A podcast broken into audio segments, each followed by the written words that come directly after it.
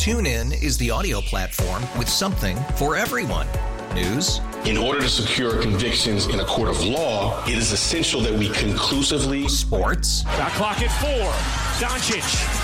The step back three. You bet. Music. You set my world on fire. Yes. And even podcasts.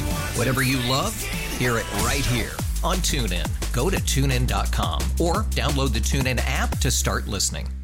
It is Aaron Carreno, and I'm chatting today with author Jenna Kashou of 100 Things to Do in Milwaukee Before You Die, second edition. And Jenna, I'm excited for the second edition because Milwaukee sure has changed in the last couple of months, even the last couple of years. Yeah, there's been a lot. The first edition came out in 2015, and uh, the second edition just came out in May. And we have all the great new things like the Fiserv Forum and the Hop and all these great things that have been added to our city. Um, so lots of new information for someone who, um, you know, thinks they might know all sorts of things about Milwaukee. So, what is the difference between the first edition and the second edition? For example, if somebody wants to pick up both, what are some of the updates in this second book that you're going to be excited to share with people? Yeah, well, as I mentioned, the Fiserv Forum obviously has been huge, um, but I think too a lot. The first edition was actually written by a different author, so I have a different perspective on some of my off the beaten path picks, and you know, a couple of favorite haunts that I like to go to. So I think you'll find, um, you know, I really love those nostalgic places, the supper clubs, the the cocktail lounges that Milwaukee has to offer. So you'll find a lot of those in there. Um, but also, like I said, you know, the hop, different ways to get around the city, and um, you know, new craft breweries that have popped up, City Lights um, in Menomonee Valley, Third Space, those two, I love. Um, so you know, there's there's just lots, lots of our uh, things happening as our city evolves. So it's interesting, Jenna, because my partner and I just moved back to Milwaukee. I used to work here. I'm from Wisconsin, but I used to work here about 10 years ago. And I remember living on Wisconsin Avenue, and Grand Avenue Mall was still there. So, uh, so for me to see things like the hop with the streetcar, and one of the things that we've really embraced that you talk about in this second edition is the Bubbler Bike Share program. Yes. Been just such a great way to get around the city. And, you know, you really experience the city in a different way when you're on two wheels. And, you know, I think you'll see those are always in, um, you know, in motion. You'll see people out there.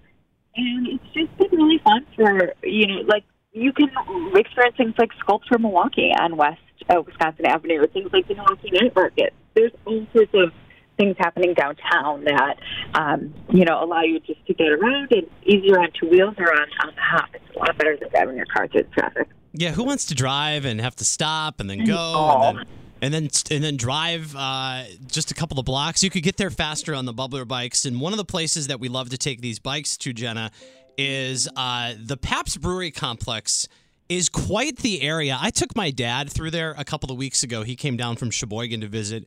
He was blown away at how much has really been built in that area.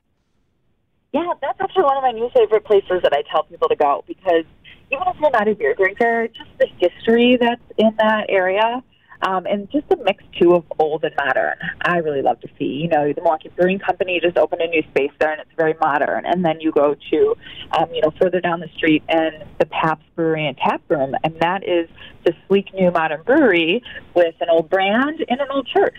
So it's just. Um, such a great mixture of, of you know what our city has to offer, but also showcasing the different architecture and, and how we've kind of made things new again, which I love. Author Jenna Kashou, 100 Things to Do in Milwaukee Before You Die, second edition. Now, Jenna, you're going to be doing a book signing this weekend, Sunday from 11 to 1 at Stone Creek Cafe at the North 5th Street location in Milwaukee, correct? Yeah, so that's their factory where they roast, um, and it's a beautiful facility. If you haven't gone, it's really, really great. You can see where they do all the roasting. There's a cozy fireplace. Um, the building itself is worth is worth a tour, but to actually see how they produce their coffee is um, a, a really cool experience. Um, and then actually Saturday we we moved a we had a change in event. So this Saturday I'll also be at Bounce Milwaukee, which is in Bayview, from five to nine. I'll be signing books. I'll be guest bartending. Um, that's a really fun, family-friendly spot, which has giant inflatables. They have arcade games, so it's like the best of both worlds. Kids and adults can, um, you know, have a blast. well, we love your enthusiasm, by the way, for Milwaukee. It's just really good to talk to somebody who who breathes and enjoys our city. Jenna, where would we find you in the next coming weeks with the fall being here and with people uh, celebrating their fall festivals? Where are we going to see you in the city?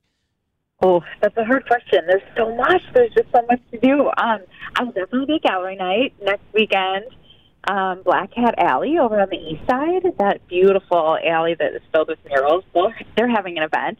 And then, of course, the Film Fest is happening, which is um, over on the headquarters is at the Oriental Theater, but they'll be showing movies all around the city for the last two weeks of October. So I would definitely say those are my can't miss events for the next couple of weeks. Well, if you happen to be, uh, especially in Black Cat Alley, I might see you because that's my neighborhood. So we may have to enjoy Oh, a we may have to enjoy a, a beverage or two at the Speakeasy in that area too. So I would love that.